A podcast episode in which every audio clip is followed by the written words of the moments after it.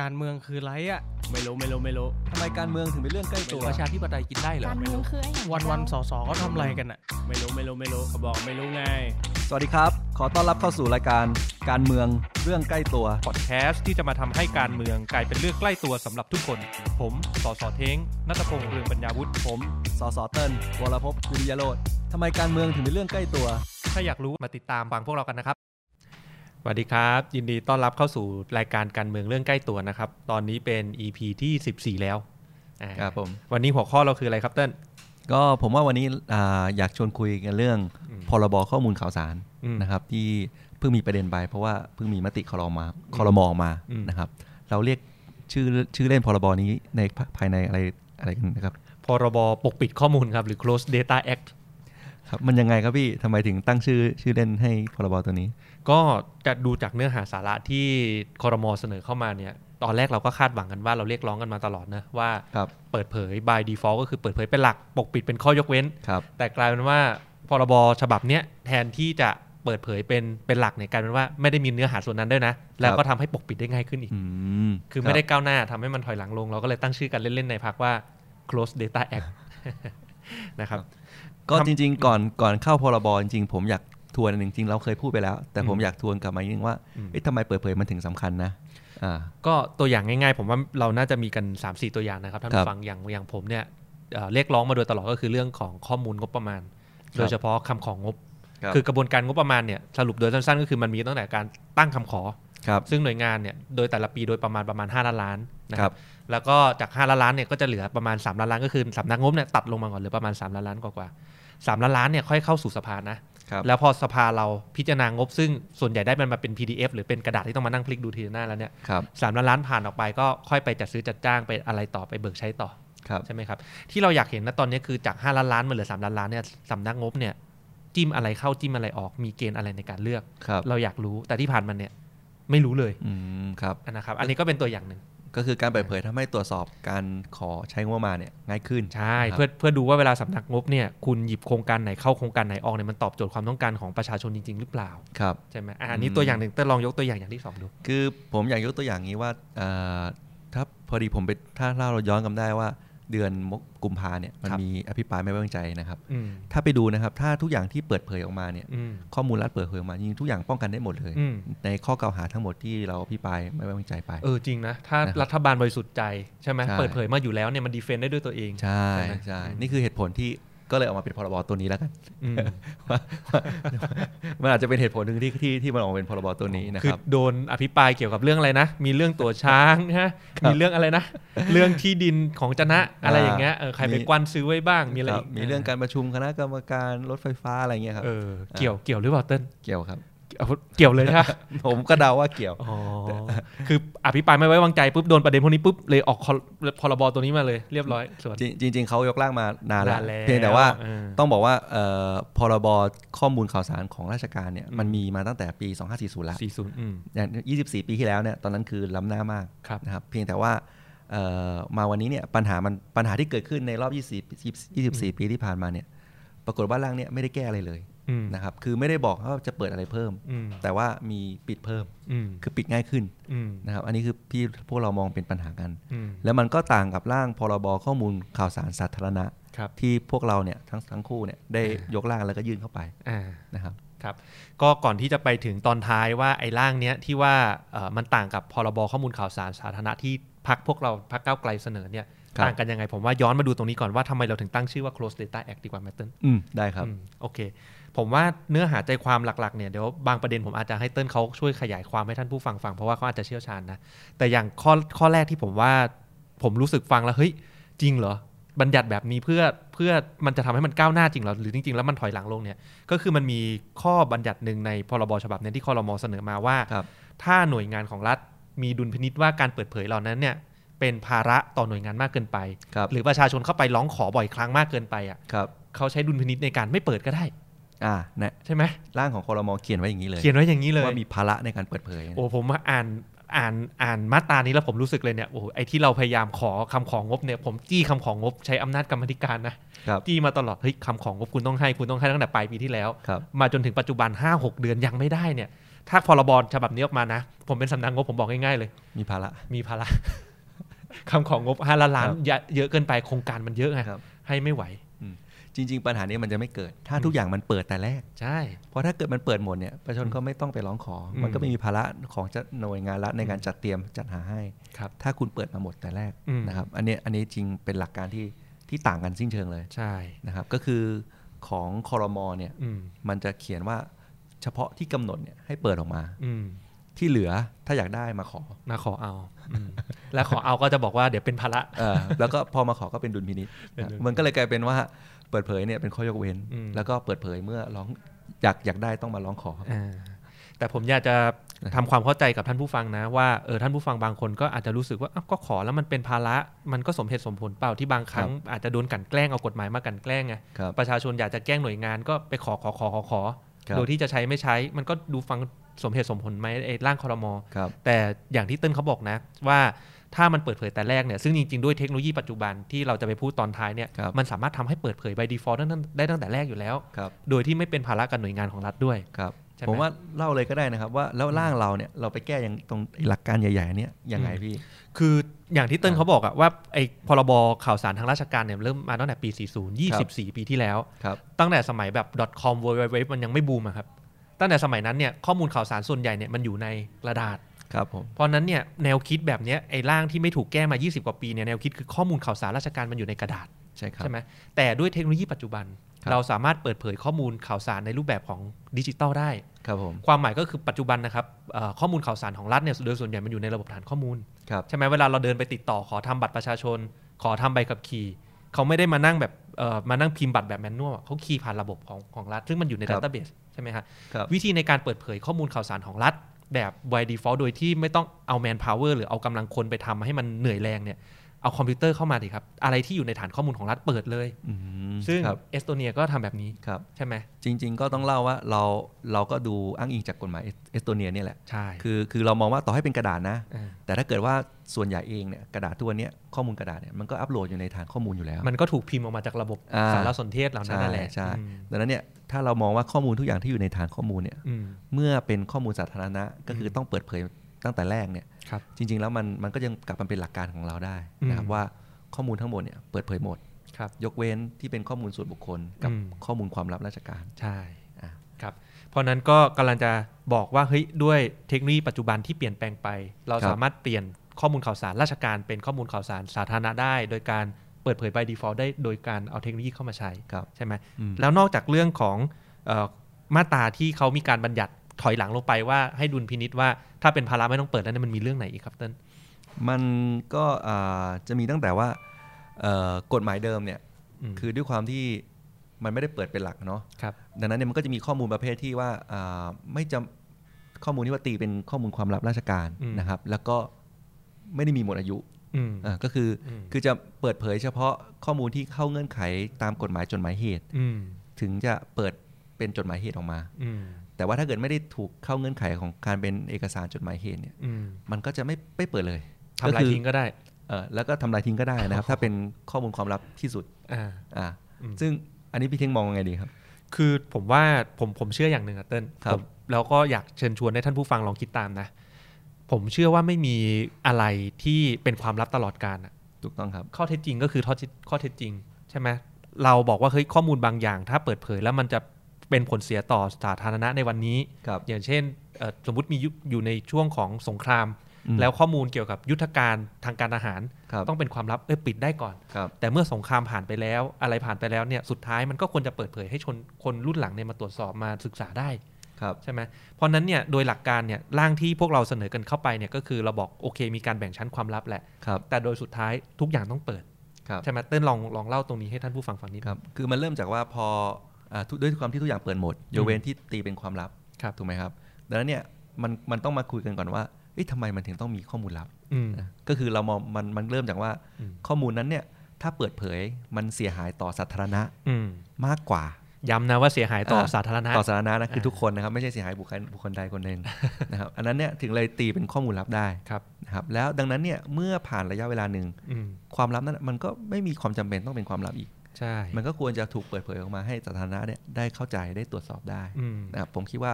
ก็เป็นกลไกที่ดี อืม แต่แน่นอนครับมันต่ออายุได้ก็ อืม บางอย่างมันก็ยังมี อืม กฎหมายไม่ควรจะล็อกไว้หมด อืม แต่ว่ามันแน่นอนมันชัดเจนว่าทุกข้อมูลความลับ อืม จะมีวันหนึ่งอะที่มันกลายเป็นข้อมูลสาธารณะ ใช่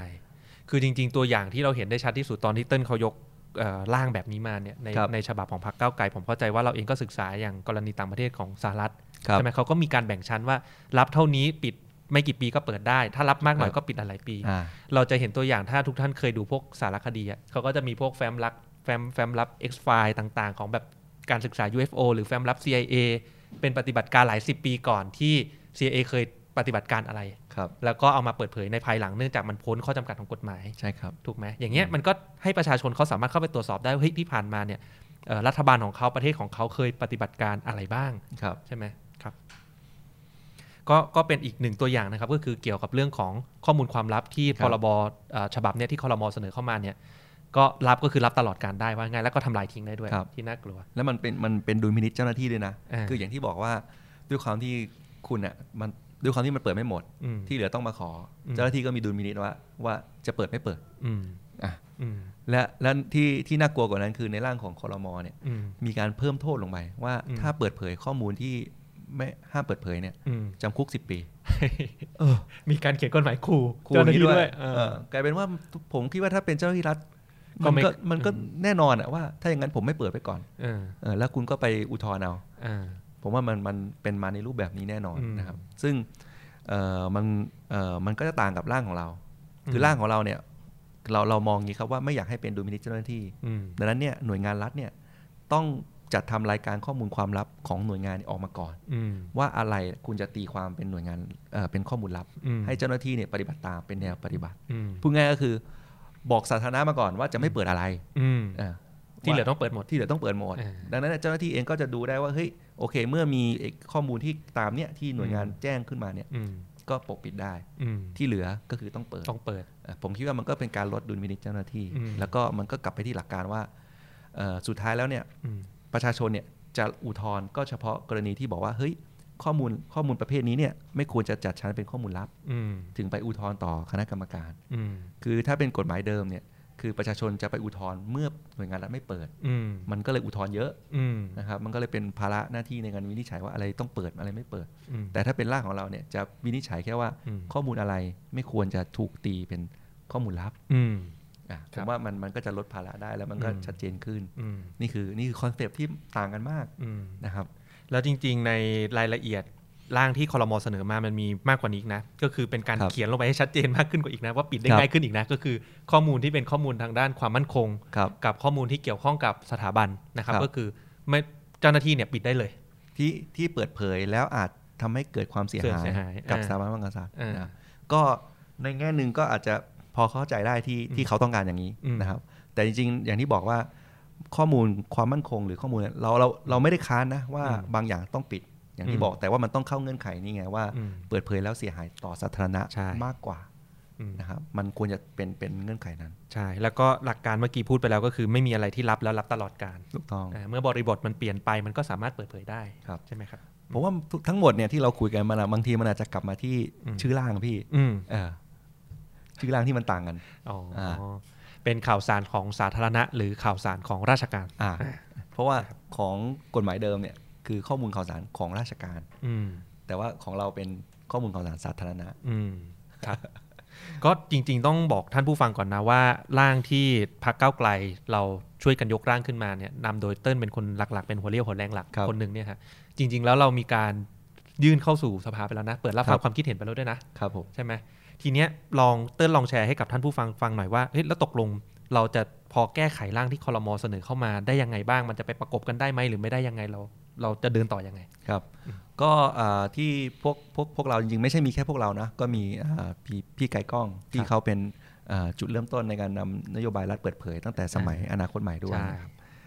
เอ่อร่างนี้ก็ยื่นไปปีที่แล้วละกันยาปีที่แล้ว อืม ก็รับฟังความเห็นแล้วก็จริง ๆ ก็ต่อคิวเข้าระเบียบวาระแหละ อืม มันแต่แค่วาระสภามันเยอะ อืม แต่ว่าด้วยความที่ร่างอันนี้เนี่ยของร่างพรบข้อมูลข่าวสารราชการเนี่ย ครับ มันเป็นร่างกฎหมายปฏิรูป อ่า คือจริง ๆ เจตนาของรัฐธรรมนูญ 60 แล้วก็เอ่อแผนปฏิรูปประเทศเนี่ย อืม เขาเขียนชัดเจนมาก อืม ว่าให้ข้อมูลข่าวสารสาธารณะที่หน่วยงานรัฐครอบครองภาครัฐครอบครองเนี่ย อืม ต้องเปิด อืม แต่ว่า ร่างแก้ไขเนี่ยกลับไม่ได้ไม่ได้เป็นไปตามเจตนาของแผนปฏิรูปแล้วก็รัฐธรรมนูญเลย เฮ้ย เราไปยื่นสารรัฐธรรมนูญได้ไหมตีความว่าพรบข้อมูลข่าวสารราชการที่คอรมอเสนอมาขัดรัฐธรรมนูญ60 นี่เนี่ยผมผมกำลังหาช่องตรงนี้อยู่ พี่เทงเปิดของมาก่อนเลย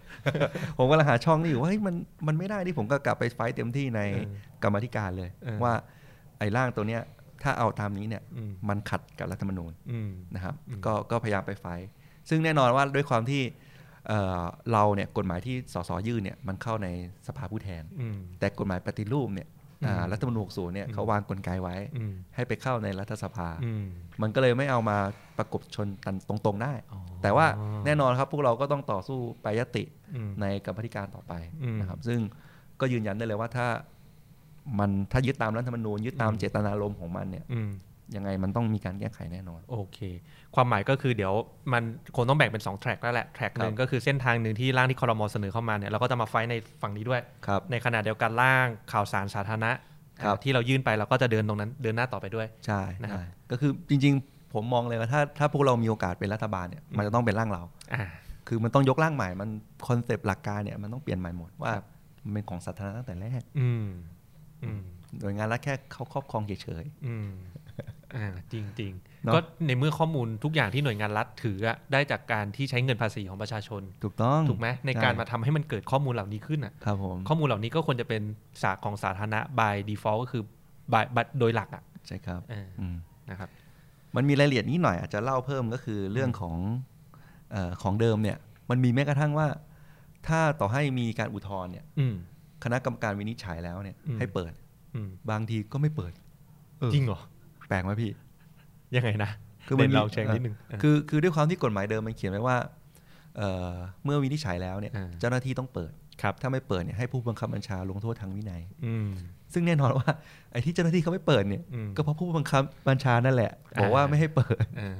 ดังนั้นเนี่ยมันก็เลยไม่มีการลงโทษทางวินัย มันก็เลย อ่า ไม่มีการเปิดเผยออกมา อ่าน นะครับในบางในบางหน่วยงานแล้วกันคงไม่ใช่ทุกหน่วยงาน เออ อันนี้ก็ก็เป็นเรื่องเป็นเรื่องที่แม้แต่ในร่างเราเราก็พยายามแก้ตรงนี้ว่า อืม เอ่อเมื่อวินิจฉัยแล้วเนี่ยต้องเปิดภายใน 7 วัน คคืรับ อมีกำหนดระยะเวลาชัดเจน อืม แล้วก็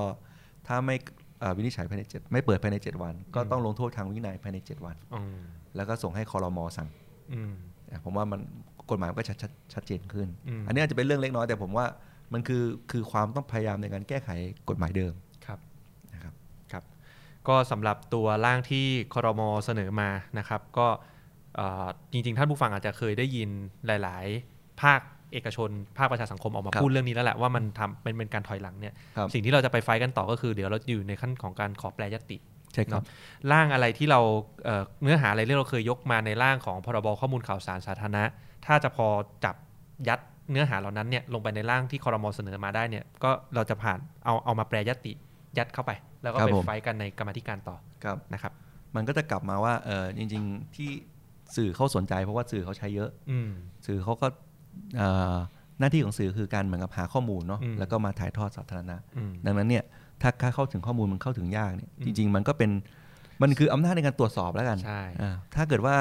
เราไม่เข้าถึงข้อมูลเราก็จะไม่รู้ว่าจริงๆเขาทำอะไรกันอยู่ ครับ เขาทำใช้อำนาจช่อฉนยังไง อืม ถูกไหมครับนี่คือนี่คือปลายทางที่อยากจะให้ทุกคนสนใจ อืม ว่าถ้าเราเข้าถึงข้อมูลจริงๆแล้วอำนาจเนี่ยมันอยู่ที่เรา มันเป็น อืม อำนาจของข้อมูลข่าวสาร อืม นะครับ และในโลกอนาคตหลังจากนี้เนี่ย อืม คนที่เข้าถึงข้อมูล คนที่ครอบครองข้อมูลเนี่ย อืม คือคนที่มีอำนาจครับ โอเค ครับก็ยังไงผมผมว่าสำหรับ EP นี้เนื้อหาสาระเกี่ยวกับพรบข้อมูลข่าวสารทางราชการที่เราตั้งชื่อกันเล่น ๆ ว่า Close Data Act ครับ ก็น่าจะประมาณนี้นะครับ ก็ฝากท่านผู้ฟังทุกท่านนะครับ ช่วยกันรณรงค์ช่วยกันส่งเสียงออกไปดัง ครับ ๆ ว่าเราต้องการรัฐที่โปร่งใสเปิดเผยมากยิ่งขึ้น ใช่ครับ ส่วนพวกเราเองก็จะไปไฟต์ต่อในเอ่อชั้นของกรรมาธิการในสภาอย่างเต็มที่ต่อไป ครับผม นะครับก็ฝากติดตามรายการเราใน EP ถัดๆไปนะครับ ยังไงก็ถ้าเอ่อมีความคิดเห็นอย่างไรก็ฝากกดไลค์กดแชร์นะครับ แล้วก็ฝากกด subscribe รายการของเราในทุกๆ ช่องทางต่อไปด้วยนะครับสำหรับ EP นี้ก็ขอลาไปก่อนนะครับ ครับ ขอบคุณครับ ครับ สวัสดีครับ ถ้าอยากรู้ว่าทำไมการเมืองถึงเป็นเรื่องใกล้ตัว อย่าลืมมากดติดตาม กด subscribe เพื่อรับฟังรายการของพวกเราได้ที่ YouTube Apple Podcast Spotify หรือช่องทางอื่นๆ ที่ทุกท่านสะดวกอย่างจู๊กก็ได้นะครับสำหรับใครที่ต้องการติดตามการทำงานของพวกเราสองคนอย่างใกล้ชิด เพื่อทำให้การเมืองกลายเป็นเรื่องใกล้ตัวมากขึ้น ก็เข้าไปกดไลค์ กดติดตามแฟนเพจของพวกเราได้ที่ สสเทงนัตพงษ์เลืองบรรยาวุฒิ และสสเติ้ลวรภพวิริยโรธ แล้วพบกันใหม่ใน EP หน้า สวัสดี ส ค วั รั ส บ ดีครับ